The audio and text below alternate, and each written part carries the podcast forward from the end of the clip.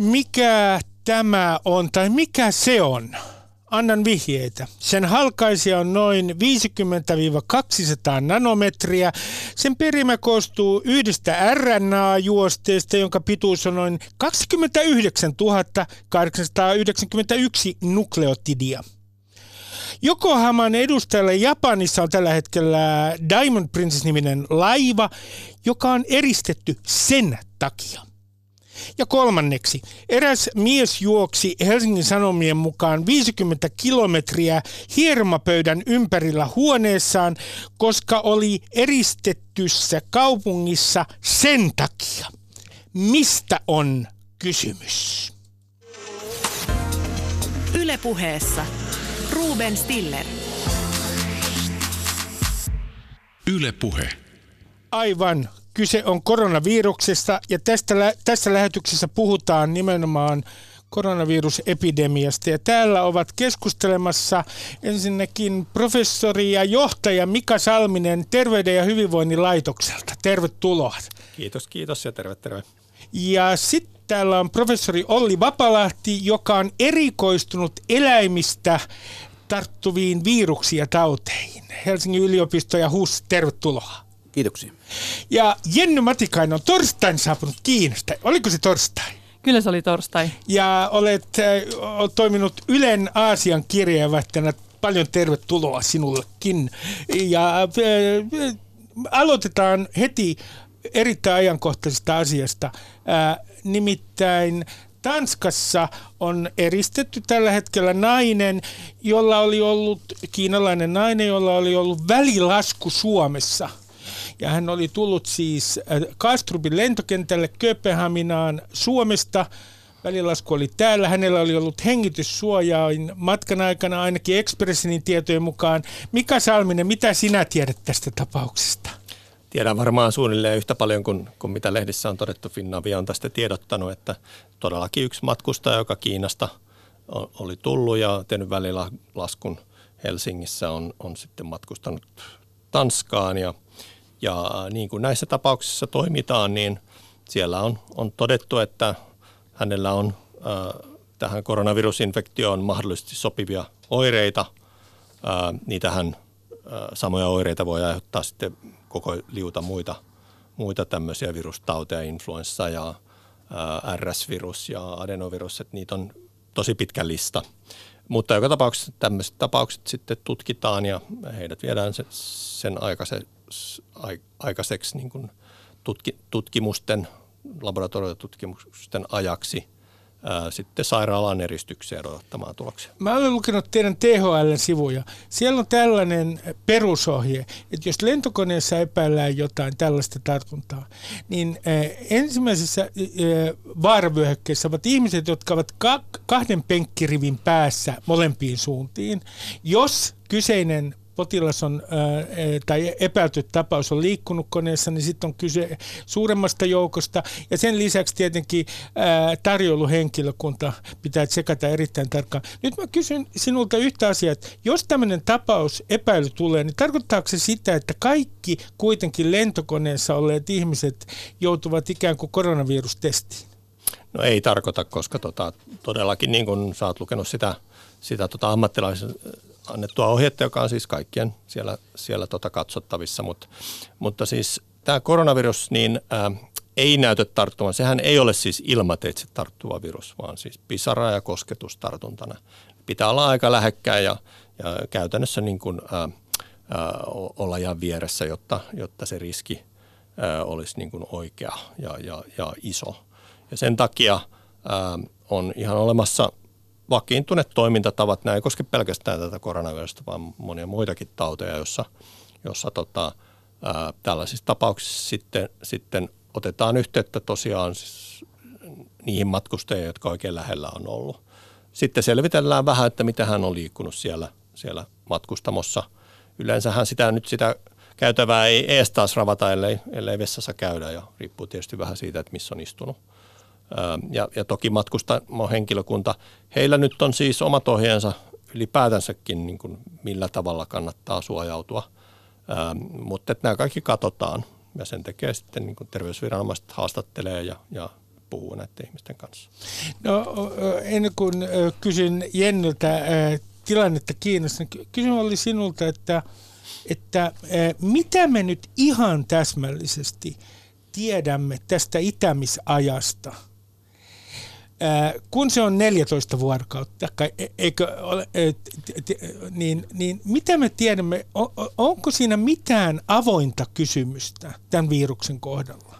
On, on valitettavasti paljon, mitä ei tiedetä ja, ja tämän tyyppiset asiat sitten perustuu tietysti kun on luotettava isoihin aineistoihin ja nyt jos katsoo taaksepäin, niin tässä ei niin kuin montaa viikkoa ylipäänsä tästä viruksesta kukaan tiennyt yhtään mitään. Ja, ja tota, tämä kaikki data kertyy koko ajan. Tällä hetkellä näkee, että lukemia yhdestä kahdesta viiva 12 ja puoleen päivään sillä välillä näitä ehkä siinä siis itämisaika. Tämä itämisaika, että ehkä siinä viiden päivän luokkaa ehkä keskimäärin.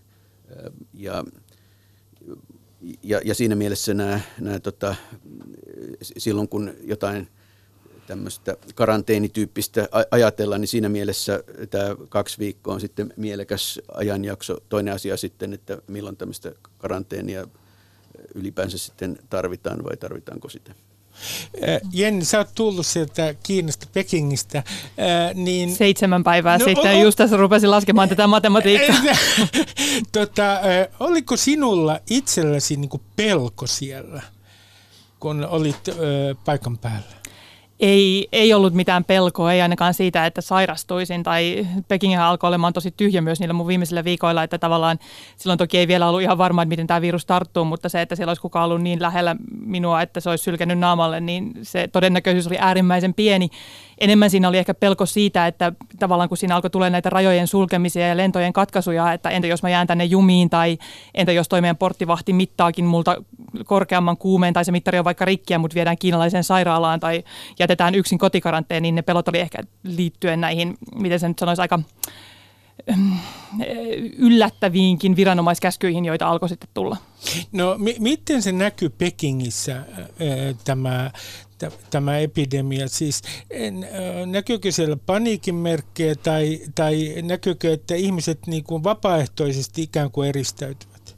Ei mitään paniikin merkkejä. Että siinä oli se oikeastaan mun viimeinen työviikko Pekingissä, että maanantaina mä olin vielä metrossa ja siellä ei näkynyt vaikka hengityssuojaimia yhtään se enempää, mitä oli ollut siihen mennessä normaalistikin Pekingissä, mutta sillä viikolla sitten parin päivän päästä oltiin, alkoi tämä matkustus uuden vuoden viettoon, kiinalaisen uuden vuoden viettoon. Ja siellä sitten alkoi näkeä, että harva lähti enää juna-asemalle siinä vaiheessa ilman maskia, mutta silloinkin ihmiset vielä sanoivat, että ei heitä, niin kuin, ei heitä pelota kauheasti, toki niin kuin haluavat varautua ja käyttävät tätä suojaa, koska se tuntuu nyt hyvältä idealta, vaan että tehdä sen tavallaan, minkä voi.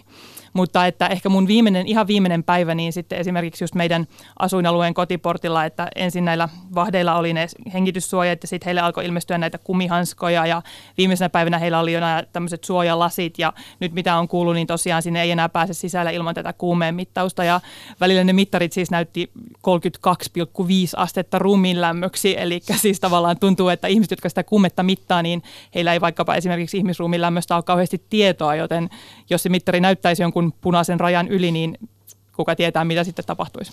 No Mika, mä tiedän, että sä oot saanut vastata tähän kysymykseen kyllästymiseen asti, mutta kun tämä on se kysymys ja väitetään, että Suomessakin nämä on myyty loppuun suunnilleen kohta nämä naamasuojaamat tai siis kasvosuojukset, niin niin mikä, tehän ette THL suosita suomalaisille sitä, että kaikki alkaisi käyttää jotain kasvosuojainta, mutta mikä se syy on, minkä takia te ette pidä sitä järkevänä muuta kuin niiden kohdalla, jotka epäilevät itsellään infektiota? No se syy on pääasiassa se, että, että tota, kun, kun tätä on tutkittu, niin on todettu, että se ei nyt sitten auta sen, sen tartunnan niin kuin ehkäisemiseen. Se kuulostaa tietysti vähän hassulta, että kuinka se nyt ei auta, kun se on siinä suun edessä. Mutta mut se johtuu oikeastaan siitä, että, että tota, sä joudut kuitenkin sitä kasvosuojanta niin panemaan päälle ja pois koko ajan. Ja jos se on vielä tämmöinen kertakäyttö, niin sehän vettyy vähän ajan kuluttua, että sä sit sitä enää pysty pitämään, tai jos pidät, niin se ei ainakaan toimi. Ja tota, ja se tarkoittaa sitä, että pitää niin kuin näpelöidä sitä naamaa koko ajan. joka, on, joka lisää tartuntariskiä. No siinä on ainakin niin kuin teoriassa tämä mahdollisuus. Ja, ja todellakin niin, niin kuin tällaisessa väestöpohjaisessa aineistossa on, on todettu, että se ei, se ei nyt suojaa. Sitähän ei ole tehty sellaiseksi, että se, se suojaa sitä, tätä varten, ainakaan ne kirurgin maskit. Ne on just tehty sitä varten, että kun kirurgi leikkaa, niin hän ei sylje sinne potilaan ää, tota, haavaan. Ja, ja tämä on niin se perussyy. Sitten se toinen syy, että miksi niitä sitten on nähnyt niin kuin aikaisemmin, vaikka nyt Aasiassa, täällä on parempia asiantuntijoita, mutta tota, vähän siellä itsekin matkustanaan, niin siellähän on useitakin syitä. Ensinnäkin on kulttuuriset syyt, että jos on niin nuhaa, niin sitten, sitten se on niin epäkohteliasta pärskiä ja se pitää niin kuin pitää, että sosiaalinen paine. Ja sitten toinen tietysti ilmansaasteet, jos on sitten vähän erilaisia maske, maskeja. Ilmanlaatu monessa, monessa kaupungissa on niin huono, että pitää ihan sen takia pitää näitä. Olli, kun tästä puhutaan siitä, että tämä mutatoituu tämä, tämä virus, niin voitteko te nyt asiantuntijana sanoa, niin kuin ennustaa ikään kuin sen mutatoitumista tai ää, tehdä jonkinlaisen ennusteen, miten se, minkälainen muutos tässä viruksessa tapahtuu? Onko se mahdollista koronavirusten kohdalla? No, näähän tosiaan, niin kuin tässä jo mainittiin, nämä on RNA-viruksia ja tämä tota, meidänkin, me olemme tämmöisiä monisoluisia eliöitä, joilla on, joilla on DNA-genomia. Se on, säilyy aika hyvin tota, ja mutatoituu hitaasti ja siinä on korjausmekanismi. Tällainen virus, joka varsinkin kun se on RNAta, niin se mutaatiofrekvenssi on huomattavasti korkeampi. Tuossa on me, meillä on tosiaan kaikilla, meillä on koronavirusinfektioita useinkin. Meillä on neljä eri koronavirusta, jotka aiheuttaa meille flunssaa. Ehkä semmoisia jotain pieniä nuhakuumeita. Niillä on semmoisia tosiaan kummallisia nimiä kuin 229E tai OC43. Kukaan ei ole oikeastaan ollut niistä juurikaan kiinnostunut. Silloin kun SARS tuli siinä 2000-luvun alussa ja sitten vielä kun MERS löydettiin 2012, niin silloin, silloin, silloin annettiin enemmän niin kuin kiinnostua näistä viruksista. Niin toki eläimille aiheuttaa merkittäviä tauteja, niin on ollut, ollut, ollut sillä puolella tähän, tähän kiinnostusta. Mutta että näistä me tiedetään, että, että ihmisillä ö, nämä koronavirukset muuttuu tiettyä tahtia. Se on noin tota, ehkä luokkaa yksi mutaatio tuhanteen tämmöiseen tota, e-, emäkseen, eli, eli tämmöiseen kirjaimeen per, per vuosia. Vähän enemmän SARSilla, vähän vähemmän näillä meidän tavallisilla flunssaviruksilla. Ja varmaan tätä luokkaa se on tässäkin. Toki tämä on niin vähän kierroksia vielä ehtinyt ottaa, että, että juurikaan tätä mitään merkittävää mutatoitumista tässä ei ole tapahtunut. Kor- korjataan tässä myös yksi asia heti alkuun, koska tämän lähetyksen yksi ää, ää, tarkoitus on se, että kor- korjataan kaikki harhaluulot. Niin äh, lehdissähän on juttuja ollut siitä, että tämä on mahdollisesti, äh, käärme on toiminut äh, välittäjänä, tämän viruksen välit, välittäjänä. No mikä nyt on, ja sitten puhutaan lepakoista. Mi- tiedetäänkö tällä hetkellä, miten tämä virus on tarttunut ihmisiin täsmällisesti? Koska puhutaan tietystä markkinasta esimerkiksi siellä Wuhanissa, josta tämä olisi mahdollisesti tarttunut. Sitten on ristiriitaisia tietoja siitä? Joo, tämän tyyppiset virukset on lepakoissa, ylipäänsä koronavirukset laajalti, niiden tämmöinen säilymö, eli reservuari on, on erityisesti lepakoissa, toisilla taas sitten linnuissa. Sieltä ne voi sitten tulla, tulla meidän kotieläimiin ja, ja tota, sitten, sitten ihmiseenkin. Tämä SARSin isännäksi, tai aika hyvin selvitettiin se, että se oli peräisin – kiinalaisista tämmöistä hevosenkenkän lepakoista. Siellä se on ollut tuhansia, ellei miljoonia vuosia, ja tota, siellä, siellä on sen säilymö. Ja, ja sitten se vähän ö, olosuhteissa, joita ei ihan tiedetä, pääsi sitten ö, leviämään näillä elävien eläinten toreilla sitten sivetti kissaan jossain määrin myös supikoiraan. Se mutatoitu siinä sivettikissassa ja pääsi sitten sellaiseen, sellaiseen muotoon, joka, joka infektoi ihmisiä ja joka sitten myös pystyi tarttumaan ihmisten välillä. Eli se oli tämä väliisäntä. Ja tämän jälkeen tota,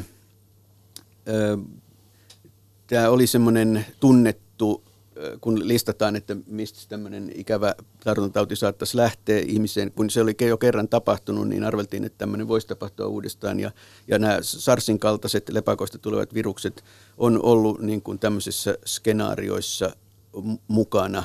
Ja, ja nyt sieltä tuli pikkasen erinäköinen virus sitten, mutta sitä me ei tiedetä mikä se, tai, tai ainakaan sitä ei ole julkaistu, että mikä se väliisäntä on. Sillä main, kyseisellä torilla Wuhanissa sieltä ympäristönäytteistä on voitu osoittaa tätä, tätä virusta ja sieltä on niin kuin tosiaan tartuntoja ollut useita varmaan josta jokin sitten on lähtenyt ehkäpä marraskuussa viime vuonna sitten tekemään tartuntaketjuja ihmistä toiseen.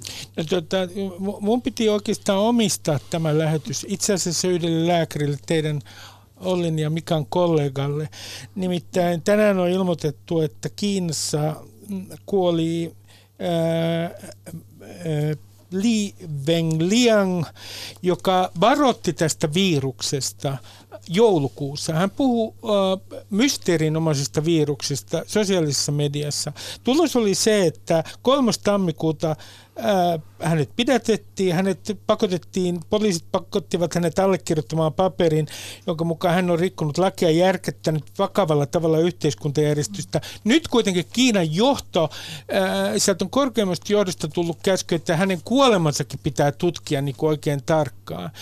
Äh, mi- miten vapaasti, Jenny, Kiinassa voi puhua tästä epidemiasta? Ja onko se todella useita tapauksia, koska niitä on näkynyt silloin tällöin, jotka, joihin poliisi ottaa sitten yhteyttä henkilöihin, jotka ovat keskustelleet tästä liian vapaasti? No nyt näyttää, että tällä hetkellä siitä saa puhua jo vapaammin. Olen yrittänyt kysellä ihmisiltä tutuilta, jotka siellä roikkuu enemmän kuin minä. Kielitaito vielä vähän pistää vastaan siinä, että voisin siellä itse ihan täysin olla, mutta että silloin alkuvaiheessa on ilmeisesti ollut niin, että paikallisviranomaiset ovat yrittäneet salailla tätä ja tämä Li Wenliang on siinä vaiheessa puhunut tästä asiasta WeChatissa, eli tässä Kiinan suosituimmassa sosiaalisessa mediassa ja tavallaan silloin paikallisviranomaiset ovat, ovat sitten tulleet hänen luokseen ja hän on joutunut tästä rangaistavaksi, mutta nyt tällä hetkellä esimerkiksi Liin kuolema, joka siis, josta uutisoitiin eilen illalla Suomen aikaa, niin siitä on saanut puhua hyvin vapaasti Kiinan sosiaalisessa mediassa ja siellä ihmiset ovat siitä hyvin raivoissaan ja syyttävät tavallaan tätä koko salailuketjua siitä, että näin pääsi käymään. Ja kyllä hänestä jonkunlainen tällainen sankari ja ehkä jopa jonkunlainen tavallaan hänestä tulee nyt symboli, symboli tälle, että kuinka, niin kuin sanotaan englanniksi. Kyllä, että, että miten, mikä meni pieleen,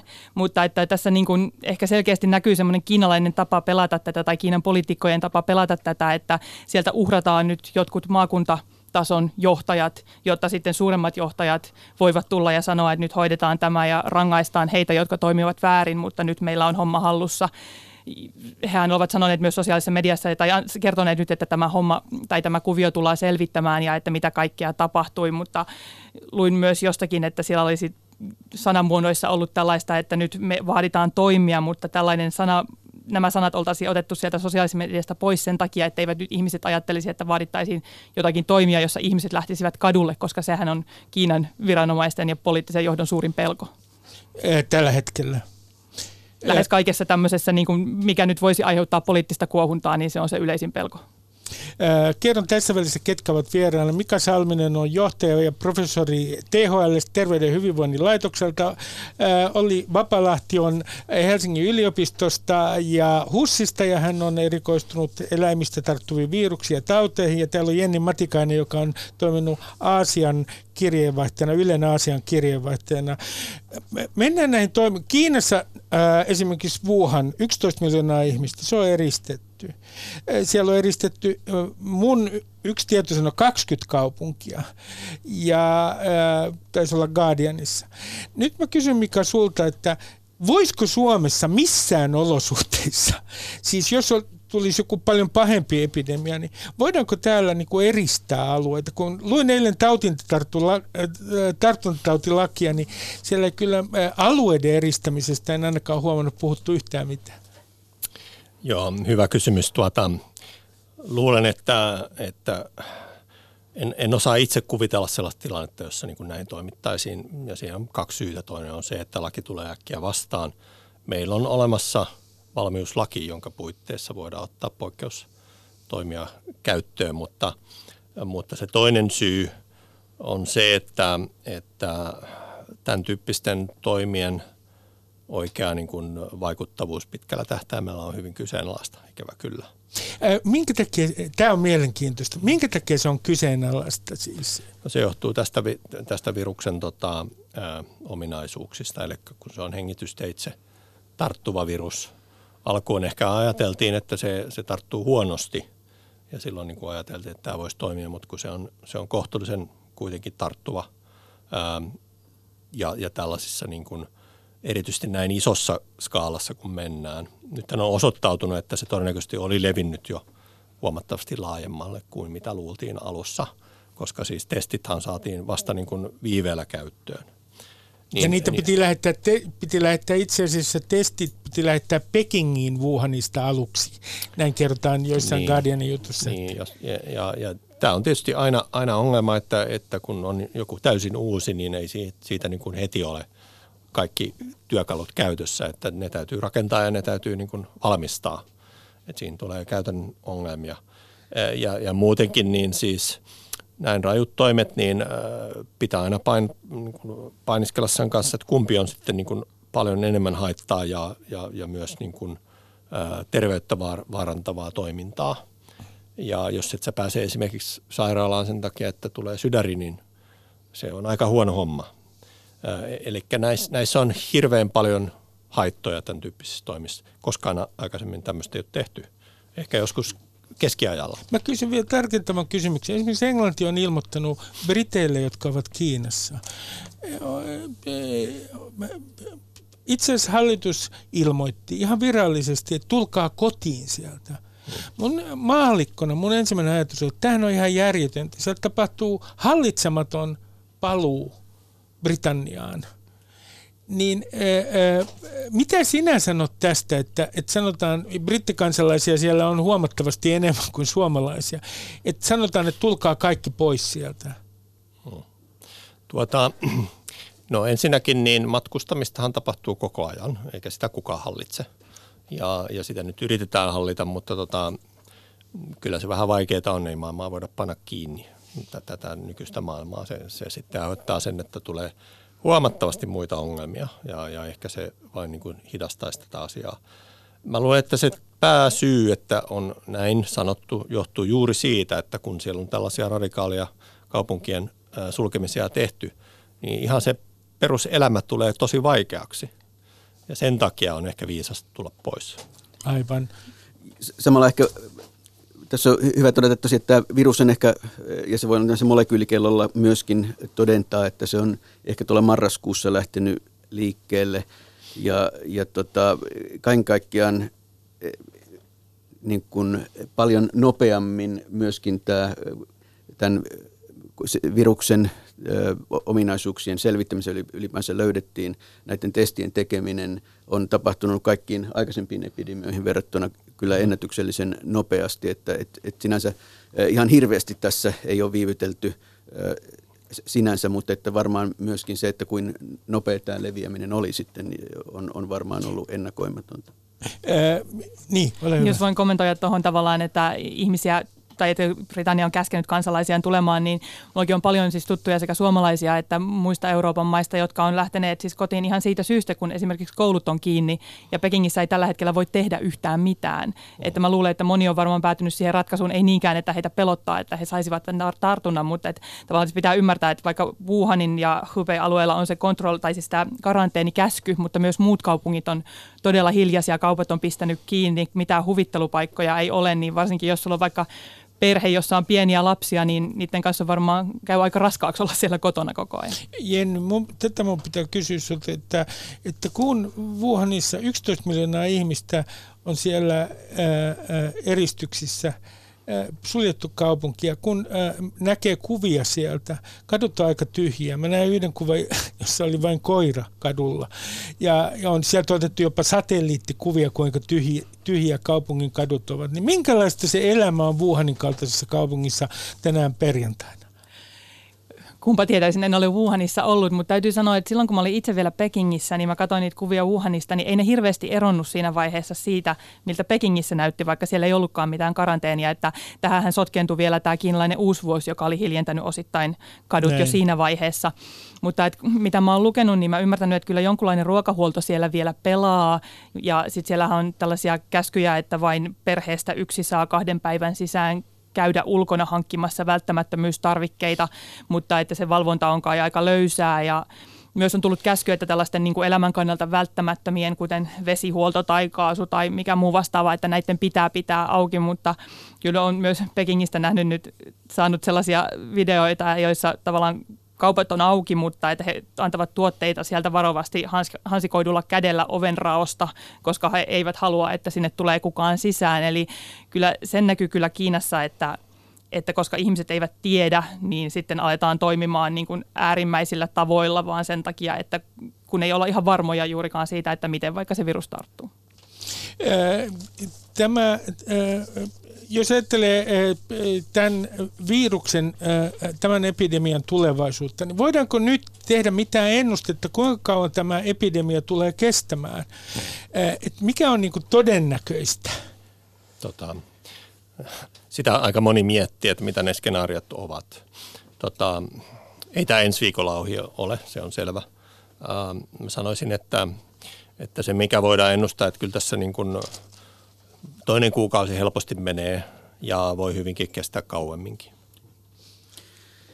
Joo, varmaan eri, eri asiantuntijat antaa tästä vähän eri skenaarioita ja kyllähän niin kuin ymmärtääkseni WHOssa edelleen ollaan sitä mieltä, että tämä, tämä saadaan – kuriin saman, nythän meillä on kuitenkin tämä SARS-epidemia tässä, josta ollaan, ollaan menty yli, joka... joka 2002-2003.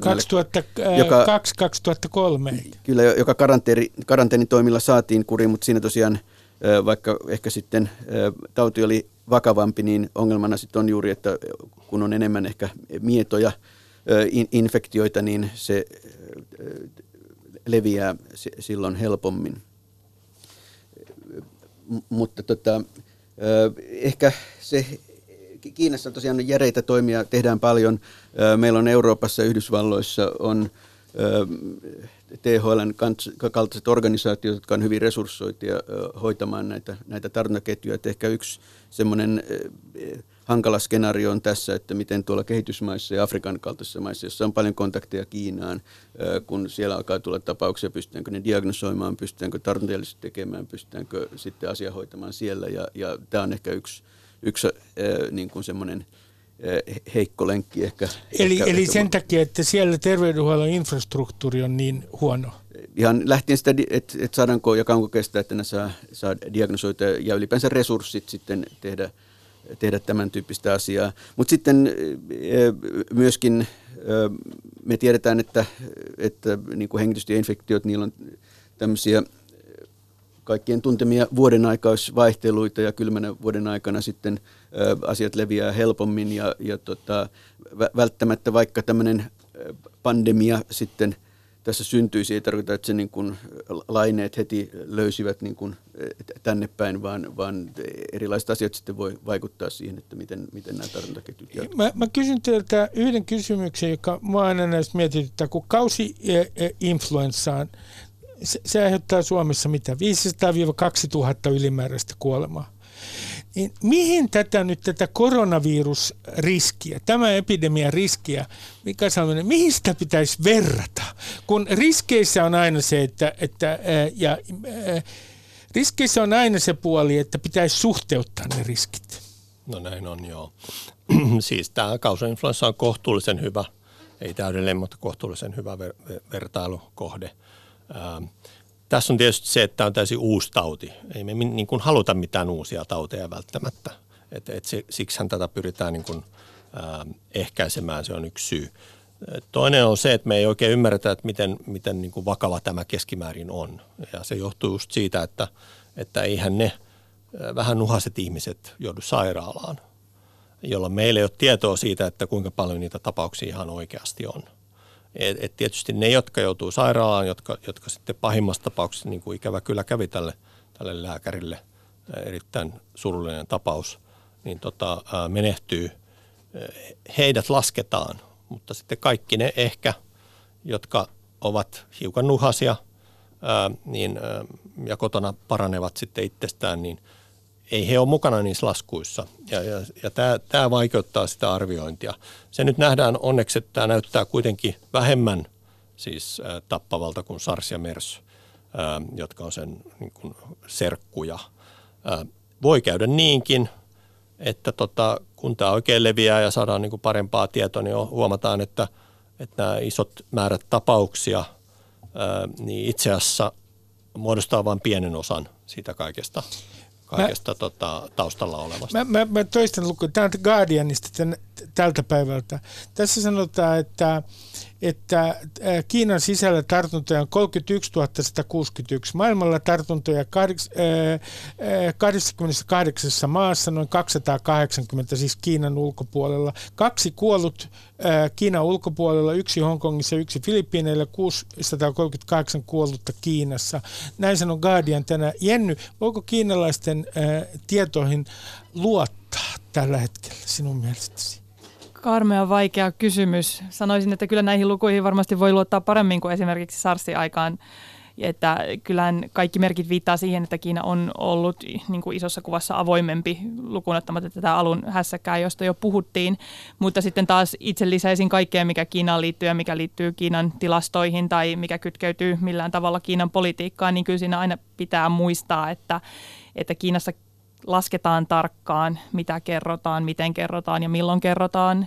Ja sitä tavallaan kuviota, että mikä aiheuttaa enemmän haittaa se, etteikö kerrota vai se, että kerrotaan. Ja nythän heillä on insentiivi, heillä on syy kertoa, koska tämä, se näyttäisi niin huonolta, jos he pimittävät tietoa, mutta ongelma on kaiketi ollut se, että nämä paikallisviranomaiset ovat halunneet salata johdolta informaatiota, koska johto ei välttämättä, paikallisviranomaisilla on sellainen kokemus, että he eivät pidä huonoista uutisista siellä korkealla. Tämä on siis tavallaan se problematiikka, joka haittaa Kiinassa hirveän paljon niin kuin tavallaan niin kuin monien asioiden etenemistä, koska paikalliset viranomaiset eivät halua raportoida huonoja uutisia, koska se voisi heikentää heidän valta-asemaansa. Ihan samalla lailla kuin Kiinan johto ei halua raportoida kansalaisilleen huonoja asioita, koska se heikentäisi heidän valta-asemaansa. Eli tavallaan tämä on niin jotenkin siellä semmoisessa politiikan tekemisen selkärangassa ja selkäytimessä tämä tapa toimia, että sitä on hirvittävän vaikea nyt tällaisessa yhdessä tapauksessa kitkeä, vaikka paljonhan on tullut käskyjä, että kaikki viranomaiset, jotka eivät nyt kerro totuutta, niin heitä rankaistaan, mutta että tulee, että otetaanko tämä käsky nyt sitten tosissaan, koska tiedetään, että valehtelusta rangaistaan. Täällä on äh, lääkärit paikalla niin, niin, äh, ja asiantuntijat paikalla, lääketieteelliset asiantuntijat, niin nyt on kysyttävä, kun eilen BBCllä todettiin, yksi asiantuntija sanoi äh, BBCn ohjelmassa, että, että aikaisintaan me voidaan odottaa rokotetta tähän koronavirukseen seuraavassa vuodenvaihteessa tai vuoden alussa. Mikä on tämä nyt tämä aikaikkuna tämän rokotteen kehittämisen kannalta?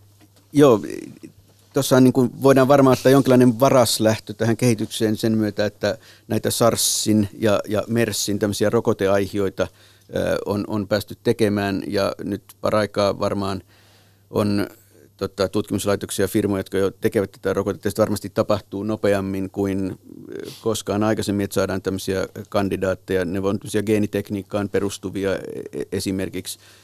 Mutta sitten se Tää, kun, ja, ja sitten varmaan eläinkokeet saadaan aika ripeästi tehtyä ja sieltäkin joku kandidaatti saadaan, mutta sitten kysymys on siitä, että, että nämä pitää testata kliinisissä kokeissa ihmisillä, että A todetaan, että ne on turvallisia ja B, että ne on, on sitten tehokkaita. Ja siinä on hankala niin kuin, sitten ikään kuin sitä prosessia tavallaan sitten – tehdä juosten, vaan, vaan tota, siinä menee se oma aikansa ja, ja tota, se olisi kyllä hämmästyttävä saavutus, jos se vuodessa tapahtuisi, mutta että, että toki jos, jos paine on, on kova, niin, niin varmaan sitä saataan jossain kokeilla, mutta, ty, ty, mutta että tässä vaan menee aikaa ja tietysti siinä palaa tietysti myös satoja miljoonia sitten, mutta se on ehkä tässä vaiheessa, jos se, se enää se pullonkaula. No, Niin, Joo, siis hyvä. musta kuulostaa, kuulostaa tota optimistiselta arviolta just näistä samoista syistä, mitä Olli otti esille, että, että silloin, jos ajatellaan pandemia, influenssapandemia aikaa, niin se, se syy, että se rokote saatiin noin puolessa vuodessa tai vähän yli aikaa, johtuu siitä, että on tavallaan valmis ää, malli, johon se vaan istutetaan se uusi kanta. Tässä ei ole sellaista. Tässä niin kuin käytännössä pitää kuitenkin tehdä kaikki turvallisuuskokeet ihan niin kuin alusta alkaen ja sitten vielä osoittaa, että sillä oikeasti on tehoa. Ja se kestää. Se ei, sitä ei niin kuin puolessa vuodessa noin vaan tehdä. Mit, Tässä ehkä hyvänä Niin, esimerkkinä on, on Ebola, joka mm. oli erinäisissä labroissa, oli jo testattu apinoissa nämä, nämä tota, rokotteet ja, ja tota, sitten ehkä jotain alustavia ihmiskokeita todettiin, että, että tämmöistä rokotetta voi ihmisille antaa, mutta että vaikka se oli pitkä se länsi-Afrikan epidemia, niin se tota, hädin tuskin ehdittiin yksi, vaikka siihen pumpattiin satoja miljoonaa, hädin tuskin ehdittiin yksi rokote sitten testata, että se myös tehoaa. Epidemia loppui niin kuin sitten melkein muista syistä, mutta nyt meillä on t- tavallaan rokote ja ehkä muitakin rokotteita, joilla voidaan sitten suojata äh, tota, terveydenhuoltohenkilökuntaa ja muuta, mutta että äh, siinäkin toimittiin niin nopeasti kuin oli, oli mahdollista. No entä tämä, tästä on ollut hyvin epämääräisiä tietoja, mutta on väitetty, että esimerkiksi Taimaassa ja myös Kiinan sisällä, että tähän tautiin auttaisi ikään kuin yksi lääkitys. Ja, ja se lääkitys olisi, usein mainitaan äh, HIV-viruksen vastaiset lääkkeet, joita äh, olisi käytetty. Onko tämä nyt äh, täysin keskeneräistä puppua puhua siitä, että meillä olisi niin lääkehoito, joka tehoaa tähän koronavirukseen? Joo, ei se, se, se, se on keskeneräistä, mutta ei ihan täysin puppua. Että tota, näitä on tosiaan niin kuin muutama, muutama kymmenen ihmistä kokeiltu näitä erilaisia lääkeyhdistelmiä ja, ja tämä HIV-lääke on yksi niistä. Se on niin kuin tavallaan epäloogista, koska nämä HIV-lääkkeet on rakennettu just täsmälleen hiviä varten. Ne istuu siellä tiettyyn kohtaan sitä, sitä virusta ja estää sen ää, ää, tota, replikaatiota, mutta niillä on aikojen myötä huomattu tällaisia tavallaan sivuvaikutuksia, joita nyt sitten hyödynnetään tässä. Se on se teoria, miksi nämä ehkä, ehkä tota, ajatellaan ää, ainakin kokeiltavan arvoiseksi. Se, että onko ne sitten oikeasti auttanut, niin siihen on vaikea vielä vastata. Mutta, mutta tota, muitakin lääkkeitä on, joita on matkan varrella kehitelty ja joita ei voi testata just tästä samasta syystä, että silloin kun tauteja ei ole, niin ei voida testata tehoa. Ja, ja niitä nyt sitten ä, otetaan niin sanotusti kaapista ja, ja, ja kokeillaan nyt tässäkin, mutta mut kyllä niissäkin aikaisemmin menee. Joo, yksi esimerkki tämmöisestä on, että tuolla tota, Yhdysvalloissa kehitetty tämmöinen lääke, joka yleisesti tehoaa aika moneenkin RNA-viruksiin, muun muassa Ebola, sitä ehkä vähän ihmisillekin antaa tämmöinen Remdesivir-niminen lääke. Ja, ja tota, mutta että todellakin tilanne on se, että vaikka se on niin kuin, tota, alustavia ehkä jotain tuloksia oli tästä Ebolan suhteen ja, ja se ehdittiin sitten labrassa ja sitten eläinkokeissa testata, mutta että nyt vasta sitten se on kliinisissä kokeissa ymmärtääkseni sitten Kiinassa tätä, tätä testataan, mutta tämän tyyppisiä sitten aiheita on, mutta sitten voi tulla ihan tämmöisiä pullonkauloja myös siitä, että miten paljon joku ehkä startup-firma niin tämmöistä pystyy tuottamaan koko maailman tarpeisiin, jos se todetaan, että se toimii. Mika Salmisen täytyy lähteä jatkamaan työpäivänsä. Kiitos sinulle, että olet ollut täällä. Ja, ja, Kiitos kutsusta. Kiitoksia oikein paljon. Mä tässä vaiheessa kysyn Jenni sinulta, tota, että mi, tämä Kiinan terveydenhuoltojärjestelmä, minkälainen käsitys sulla on siitä? Koska tällä hetkellä esimerkiksi puhutaan siitä, että Wuhanissa ja kaikkialla muuallakin niin äh, tämä terveydenhoitojärjestelmän infrastruktuuri, se murenee tämän epidemian paineessa. Sairaalapaikkoja ei ole tarpeeksi. Muutaman, suunnilleen kymmenessä päivässä rakennetaan sairaalaa ja, ja äh, koko ajan kuulee valituksia siitä, että, että paikkoja ei ole tarpeeksi. Kiinan, minun käsitykseni Kiinan terveydenhuoltojärjestelmästä on se, että se oli aika lailla murentunut jo ennen tätä epidemiaa se, tämä oli yksi semmoinen ikuisuusjuttu aihe, jota halusin pitkään tehdä, mutta sitten ei koskaan saatu oikeita haastateltavia suostumaan meidän kanssa siitä puhumaan, mutta se on hyvin huonosti toimiva jo lähtökohtaisesti, että et se, miten ihmiset hakeutuvat hoitoon, niin jonottavat aamuyöstä siellä, jos saisivat jonkun lääkärin kuulemaan heidän huoliaan ja lääkärit ottaa vastaan. Siis se oli aivan käsittämätön määrä, siis jotain 50 potilasta päivässä ja tekevät siis tällaisia, että ensin ollaan kunnallisessa sairaalassa ja sitten tehdään yksityisesti illalla ja, ja Kiinassa on myös hyvin vahva tämmöinen – viime, itse asiassa viime kuussa tuli taas tämmöinen tapaus, kun eräs kirurgi oli puukotettu hengiltä, koska hän ei ollut onnistunut parantamaan potilastaan. Ja tämä ei ole missään nimessä yksittäistapaus, vaan tämä on niin kuin ketju ja jatkumo, joka on jatkunut useita vuosia. Eli siellä on myös tavallaan lääkäreillä hirveä paine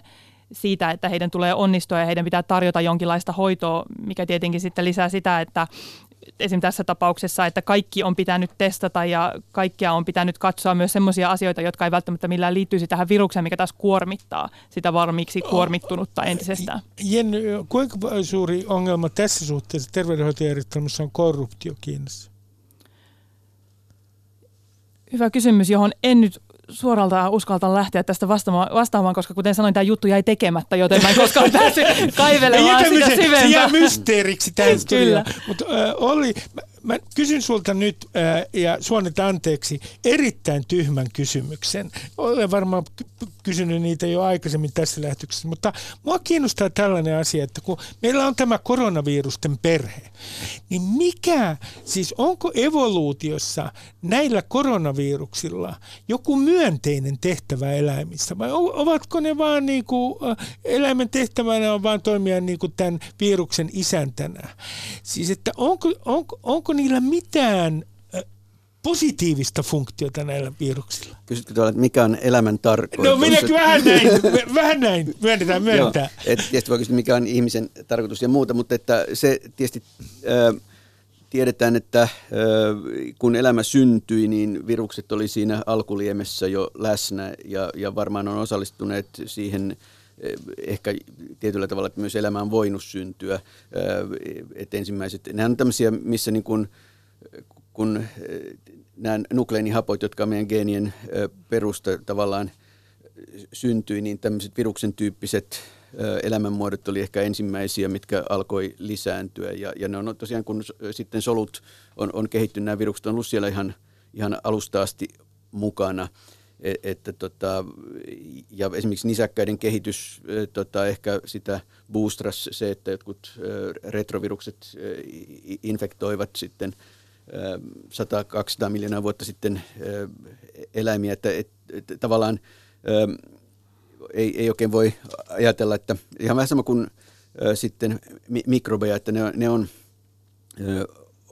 olemassa. Ja tosiaan nyt tämmöisiä lajisiirtymiä sitten on aina tapahtunut ja, ja tota, joskus sitten, ja varsinkin globaalissa maailmassa sitten nämä pystyy nopeammin liikkumaan sitten maasta toiseen, maanosasta toiseen. Niin, mä otan yhden esimerkin ja korjaa, jos olen väärässä. Jos me ajatellaan ää, AIDS, HIV-epidemia, niin tämänhetkisen tiedon pohjalta, jos tietoni pitävät paikkansa, niin, niin veikataan, että se siirtymä ihmisiin ja ihmisestä ihmiseen ää, ikään kuin tämän ää, viruksen siirtyminen on tapahtunut jossain vuoden 1920 vaiheella. Eli se oli siellä paikallisesti olemassa, näitä tartuntoja oli kauan ennen kuin siitä tuli globaali ö, ongelma. Joo, tämä pitää paikkansa ja, ja tavallaan katsomalla näiden, näiden tota, virusten geenejä on voitu todeta, että tämmöisiä lajisiirtymiä tapahtuu useampia. Yhdessä tapauksessa tämä virus infektoi vain yhden ky- kylällisen kamerunilaisia, eikä edennyt minnekään, mutta sitten yhdessä tapauksessa sitten pääsi jatkamaan näitä tartuntaketjuja sitten Afrikassa ja myöhemmin tota, Amerikoissa ja, ja niin edelleen. Että tämä on tietysti tämmöisten aina negatiivisia arpajaisia tietysti tämmöiset, että mitä tapahtuu, mutta yleensä niin kuin, sitten siellä on näitä lajisiirtymiä tapahtunut usea, useampia, joskus ne jää siihen. Esimerkiksi silloin kun SARS alkoi, niin tota, katsottiin niitä hedelmät, tai niitä, niitä sen eläintorin myyjiä, niin 40 prosentilla oli jo SARS-vasta-aineita ennen kuin se epi, kun epidemia ei ollut vielä alkanutkaan. He, siellä vihannestorilla se oli vain 5 prosenttia, eli niistä, ne, ne olivat jo saaneet tämän infektion, mutta se ei ollut lähtenyt eteneen. Sitten sattui jotain, että, että yhdessä tapauksessa se, se lähti etenemään. Eli tämmöisiä, tämmöistä infektiopainetta on ja, ja sitten tavallaan se, minkälaiset etenemismahdollisuudet sitten – sillä viruksella on myös vaikuttaa siihen, että, että mitä tapahtuu. Tämä on mielenkiintoista. Jenny, oletko sinä, kun nyt puhutaan näistä toreista, jossa on siis villieläimiä, siellä on lepakoita, siellä on kenties käärmeitä, siellä on mitä tahansa, ja sitten siellä on toisia ihan ruoka-aineita ää, vieressä, ja nää, nyt katsotaan, että nämä villieläinten torit, elävien eläimien to, to, torit ovat tota, ää, ongelma. Niin onko nähnyt Kiinassa tällaisia toreja, joista puhutaan nyt suurena ongelmana, koska valtiohan on yrittänyt myös sulkea niitä? Joudun tuottamaan pettymykseen ja vastaamaan, että en. se ei tietenkään ole mikään vastaus siihen, etteikö niitä siellä olisi, mutta että ei ole, itse en ole ruokaani käynyt sellaisella hankkimassa, eikä nyt sattunut olemaan sellaista juttukeikkaa tai syytä, että oltaisiin menty, menty varta vasten. Näin nimittäin, ja, niin, ole hyvä. Tähän, tota, vähän samantyyppinen tilanne on näiden tota, kanojen kanssa ja influenssa. Influenssahan usein lähtee eh, liikkeelle tota, kanojen eh, ja, ja lintujen influenssaviruksista ja, ja tota, sitten vähän sekoittuu ehkä sikojen ja, ja, ja ihmisten. Mutta joka tapauksessa, kun siellä on tämmöisiä niin kuin lintuinfluenssa eh, tämmöisiä ryvästymiä, tehnyt tartuntoja ihmisiin, ihmisiä kuollut, niin Kiinan hallitus on sulkenut nämä elävien lintujen markkinat joksikin aikaa ja, ja tavallaan se on ollut sellainen toimenpide, jolla myös tämä on saatu haltuun. Ja nythän tosiaan siellä on ainakin raportoitu, että, että nämä tämän tyyppiset torit olisi ainakin tässä vaiheessa suljettu, mutta se on tietysti vähän, koska se on jo lähtenyt leviämään, se on vähän sama kuin sulkee tallioven, kun hevonen on jo ulkona. Että, mutta että Tämä on mielenkiintoista tämä, että minkä takia, kun puhutaan näistä influenssaepidemioista, se puhutaan ihan koronavirusepidemioista. SARS, se tuli tältä Kiinan alueelta. No sitten puhutaan aikaisemmista, puhuttiin 60-luvun lopussa, 68 muistaakseni 69 hongkongilaisista, 50-luvun lopussa oli semmoinen kuin aasialainen. Onko tämä Kiina nyt näiden influenssavirusten leviämisen kannalta, Kiinan alue jotenkin ongelmallinen nimenomaan eläinten käsittelyn takia? Joo, tämän influenssan suhteen on, on totta, että moni on niin kuin sieltä suunnalta lähtenyt. Me, no, tämä sika-influenssahan lähti liikkeelle Meksikon suunnalta, mutta, mutta että, tämä liittyy siihen, että, että siellä on niin kuin tiheästi on villilintuja, kanoja, sikoja, ihmisiä – samoilla seudulla. Ja, ja sika on semmoinen väliisäntä, johon, jolle kelpaa sitten sekä lintujen että ihmisten virukset ja sieltä tulee näitä sekoituksia ja, ja sitten nämä elävien eläinten markkinat, niin se tekee vain tämän todennäköisen. Kyllä se voi tapahtua muuallakin, mutta siellä tämä tapahtuu vain todennäköisemmin. Mutta että villilinnuissa joka puolella maailmaa on influenssaviruksia, että jos menee ampumaan sorsan tuolla jonnekin lammelle elokuussa, niin joka kymmenes kantaa influenssavirusta. Ja, ja sama on niin kuin ympäri maailmaa, mutta että siellä nämä olosuhteet sitten, että tämä niin kuin soppa kiehuu yli on vaan sitten niin kuin todennäköisemmin. Jenny, eh, kun nyt puhutaan poliittista seurauksista, mm. taloudellisia seurauksia on ollut, joku katsoo äh, esimerkiksi Shanghain pörssiä ja ja kiinalaisten äh, yritysten osakkeita. Äh, taloudellisista ennusteista, mikä tämän epidemian vaikutus on, äh, erilaisia käsityksiä. Äh, hälytyskello, te, nyt mikään kohtalon kello ei vielä soi. Mutta mitä, onko tällä mahdollisesti merkittäviä poliittisia seurauksia tällä epidemialla Kiinassa? Kaikki on mahdollista, mutta ei tässäkään varmaan kohtalon kello vielä soi ja sitä ei edes tiedä, että kumpaan suuntaan se soi. Kun lukee asiantuntijoiden spekulaatioita asiasta, niin toiset katsoo, että tämä voisi viedä ihan toiseen suuntaan ja toiset, että ihan toiseen suuntaan. Et on sanottu, että tämä on pahin, pahin tavallaan koetin kivi Kiinan poliittiselle johdolle sitten taivaallisen rauhan aukeon verilöylyn vuonna 1989, mutta sitten taas toiset sanoo, että jos poliittinen johto, eli lähinnä presidentti Xi Jinping pystyy pelaamaan tämän niin, että hän näyttää nyt siltä, joka tarttui toimeen ja pisti hu- huonot paikallisviranomaiset kuriin ja rankaisee syyllisiä, niin tavallaan hän pystyy kääntämään tämän niin, että hänen vahva kouransa lopulta jälleen kerran pelasti Kiinan. Että tavallaan tällä hetkellä... Tässä on kysymys suuren johtajan auktoriteetista. Ehdottomasti, koska tavallaan Kiinassahan kaikki, Xi Jinping hän on rakentanut myös sitä, että hän haluaa, että Kiinan menestys henkilöityy häneen. Niin en sitten tiedä, itse tuossa just tein havainnon, että häntä ei ole pitkä aikaan näkynyt niin kuin tämän viruksen osalta missään julkisuudessa. Hän silloin aika alkuvaiheessa laittoi tämmöisen lausunnon, että hän kehottaa kansalaisia ja poliittisia päättäjiä toimeen tämän suhteen, mutta jäin sitten miettimään, että pysytteleekö hän nyt tarkoituksella hieman kulisseissa, jotta hänen henkilöään ei sotketa millään tavalla nyt tähän niin koko se sotkuun. Voi olla, se voi olla viisasta. Kun mä olen lukenut, oli erilaisia arvioita nyt tästä tämän, tämän viruksen vaarallisuudesta. Siis välillä väitetään, että kuolleisuusprosentti on 2 prosenttia. Välillä usein sanotaan, että vielä ei voi sanoa, mikä tämä kuolleisuusprosentti on. Mutta jos vertaa esimerkiksi lähi vastaavaan koronavirukseen, niin sen kuolleisuusprosentti on paljon korkeampi. Onko, voiko, te, kysyn sen näin yksinkertaisesti, onko tämä nyt vähän hysteriaa tämän vaarallisuuden suhteen? No aina tietysti kun kaikkea ei tiedetä, se lisää epävarmuutta ja tuolta sitten, tämä on ehkä ensimmäinen myös tämmöinen somekauden epidemia, että tieto liikkuu nopeasti. Ihmiset julkaisee sekvenssejä viruksesta Twitterissä, ja, mutta samalla tietysti misinformaatio leviää, leviää myös, että tämä on varmaan niin kuin, sitten tota, yksi ilmiö. Mutta tämä, että mitenkä tappava joku tauti tai virus nyt on, niin se riippuu tietysti sitä osoitteesta, montako ke, ke, niin kuin kuolemantapausta on, mutta myös sitä nimitteestä, että katsotaanko me niitä tapauksia, jotka on niin kuin labrassa diagnosoitu, jotka taas edustaa niitä, jotka tavallaan, jotka on päätyneet johonkin terveydenhuoltoon ja heistä on otettu näyte, ja sitten me verrataan sitä siihen, niin tällä hetkellä se luku on 2 prosenttia. Se on itse vähän enemmän vissiin Wuhanissa, mutta vähemmän muualla, missä sitten taas saadaan kiinni sitten myös miedompia tapauksia.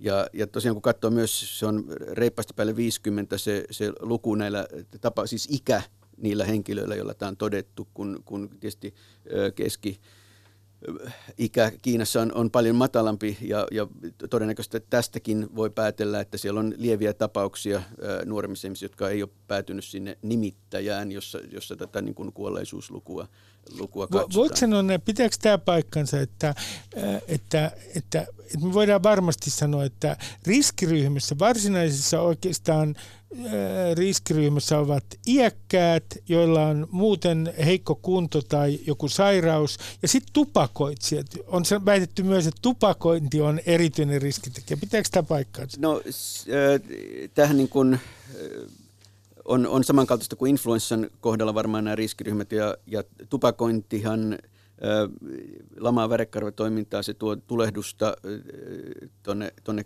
keuhkoihin ylipäänsä. Tämä koskee kaikkia hengitysteitse tai melkein kaikkia hengitysteitse saatavia tauteja, että ne saa helpommin ehkä tupakoja ja, ja ne on ikävämpiä. Että ihan lähtien siitä, että me tiedetään, että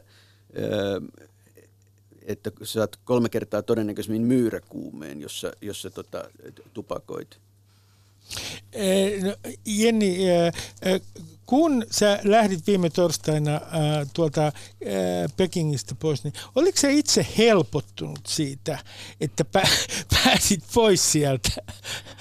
Kyllä mä olin, en, en voi olla myöntämättä sitä, koska juurikin tämän takia, että siinä, itse asiassa siinä päivänä, kun oltiin siellä lennolla, niin siinä rupesi tulemaan näitä uutisia siitä, että useimmat lentoyhtiöt laittaa yhteyksiään kiinni, niin kyllä siinä mielessä olin helpottunut, että en jäänyt Kiinaan karanteeniin tai jostain muusta syystä jumiin.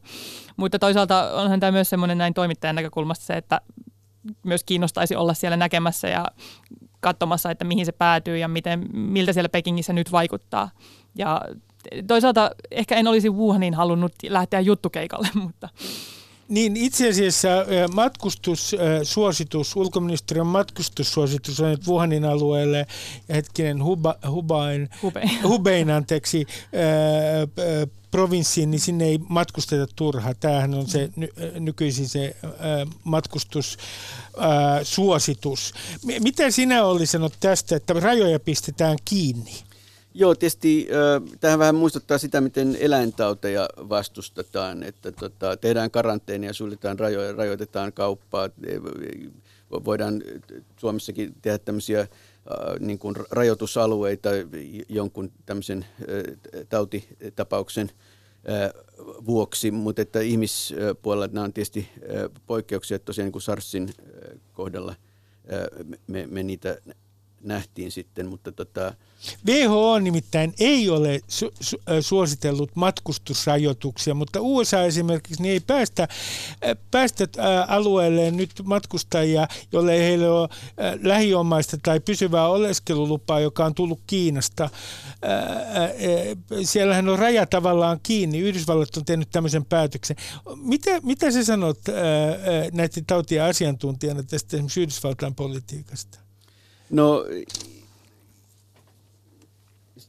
tietysti, niin kuin tuossa oli äsken puhetta, niin, niin se, se, että onko lääke kovempi kuin tauti, se on tietysti mitä, mitä vähemmän, että to, toki, toki ne on niin kuin, ö, mielekkäitä siinä mielessä, jos halutaan tehdä, tehdä, niin kuin, ö, tehdä kaikki ö, mahdollinen, mutta että, että niin kuin, tiedetään, niin, niin tota, tämä ei, niin kuin, me, meillä on länsimaissa varsinkin aika hyvät systeemit löytää ne henkilöt, jotka on tota, infektoituna, etsiä ne kontaktit ja, ja rajoittaa sitä, ja se on niin kuin kohtuullisen hyvin toimii. Tämä toimii jopa tuhkarokon kohdalla, joka tarttuu paljon helpommin, ja, ja tota, ne, ne resurssit ö, rajoittaa tätä kyllä on, on niin kuin länsimaissa olemassa. Eli, eli tällä hetkellä, jos katsoo, että mitä pitäisi seurata, niin se suurin huoli on, niin kuin sanoit tuolla aikaisemmin lähetyksessä, se on oikeastaan Etelä-Amerikka ja Afrikka. Joo, näin on, että tämä... Ö, tota, mullakin, meidän ryhmälläkin projekteja tuolla, tuolla Keniassa ja, ja, ja kyllä siellä niin aika, aika niukoissa on sitten ne, ne resurssit, jolla, jolla tämmöistä ylipäänsä, että voidaan se diagnoosi tehdä ja, ja sitten sen jälkeen ö, tehdä sitä tartunnan jäljitystä ja tehdä niitä operaatioita, niin tämä on mun mielestä se niin kuin yksi heikko lenkki tässä, ja, joka voi sitten mutta tämän suhteen on tietysti kriittisiä aikoja, että, että näissä paikoissa muualla kuin sit siellä Wuhanissa, niin, niin tämä homma on kyllä hallittavissa, jos siihen saadaan resursseja. Mutta se ei niin kuin tosiaan välttämättä edellytä sitä, että, että kaikki ihmiset jää 14 päiväksi sitten tota, himaan. No, vielä Jenny, äh, lyhyesti, minkälaisen, äh, minkälainen on sun skenaario siitä, mitä tässä tapahtuu Kiinassa? Siis toisin sanoen, äh, lisääntyykö vain suljetut alueet? No siltä se ainakin tällä hetkellä näyttää. Ja nyt itse on saanut erilaisilta tahoilta, että on esimerkiksi asuinalueilla tai meille tuli tavallaan lehdistö, lehdistöviranomaiselta käskyjä siitä, että vaikka tulisi Kiinaan, niin joutuisi olemaan, niin kuin Kiinan ulkopuolta Kiinaan, niin joutuisi jäämään kahden viikon karanteeniin. Että ainakin tuntuu, että tämmöiset käskyt kontrolloida tätä tilannetta jollakin tavalla, jolla ei välttämättä ainakaan näin niin kuin maallikon näkökulmasta ole enää mitään tekemistä itse asian kanssa, niin tuntuu, että tällaisia tulee nyt joka suunnasta. Minä kiitän teitä keskustelusta. Täällä on ollut äh, Olli Vapalahti, joka on äh, professori Helsingin yliopistossa. Täällä on ollut Jenni Matikainen, joka, äh, Jenny Matikainen, joka on toiminut Aasian kirjeenvaihtajana ja on saapunut viime torstaina Kiinasta. Ja täällä oli Mika Salmen, joka lähti aikaisemmin pois työkirjeiden takia, joka on THL-johtaja. Äh, terveysturvallisuus on, on hänen erikoisalansa. Minä kiitän teitä keskustelusta ja sanon teille kaikille, että ottakaa iisisti. Ylepuheessa Ruben Stiller. Ylepuhe.